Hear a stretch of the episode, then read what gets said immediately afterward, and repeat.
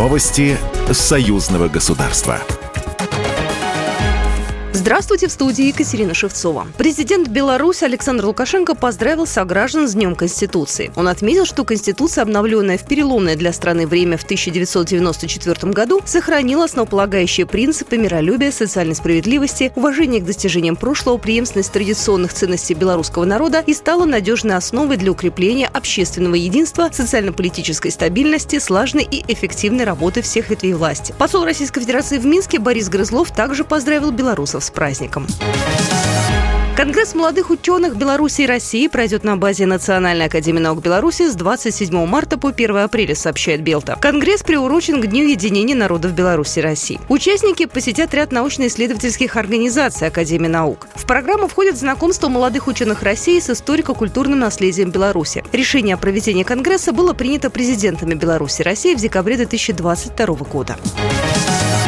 Генеральный прокурор Беларуси Андрей Швец заявил, что Россия передала белорусской стране документы вермахта с ранее неизвестной информацией о карательных операциях, сообщает РИА Новости. Из документов, переданных российской стороной, мы узнали десятки ранее неизвестных мест массового уничтожения людей. Узнали о том, что проводились карательные операции, которые ранее не были известны, цитирует слова шведа пресс-службы белорусской генпрокуратуры. В Беларуси продолжается расследование уголовного дела о геноциде белорусского народа в годы Великой Отечественной войны и послевоенное время. По данным прокуратуры, к началу 2023 года по уголовному делу о геноциде белорусского народа допрошено 16 тысяч человек, свыше 17,5 тысяч из которых узники лагерей смерти.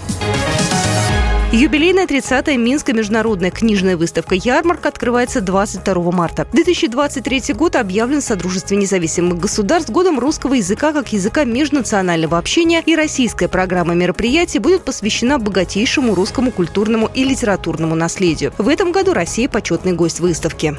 На стенде «Книги из России» будут представлять свои книги 14 российских издательств. Ключевым событием станет презентация проекта «Современная литература стран СНГ». Этот проект рассчитан в первую очередь на укрепление культурных и гуманитарных связей между странами. В Минске будут представлены три тома антологии «Современная литература стран СНГ. Проза», «Современная детская литература стран СНГ» и «Современная литература стран СНГ. Поэзия». В презентации антологии примут участие официальные лица, спецпредставитель президента Российской Федерации по международному культурному сотрудничеству Михаил Михаил Швыдкой, президент Российского книжного союза Сергей Степашин, директор Департамента государственной поддержки периодической печати и книжной индустрии Министерства цифрового развития, связи и массовых коммуникаций России Владимир Григорьев и другие. Программа произведена по заказу телерадиовещательной организации Союзного государства.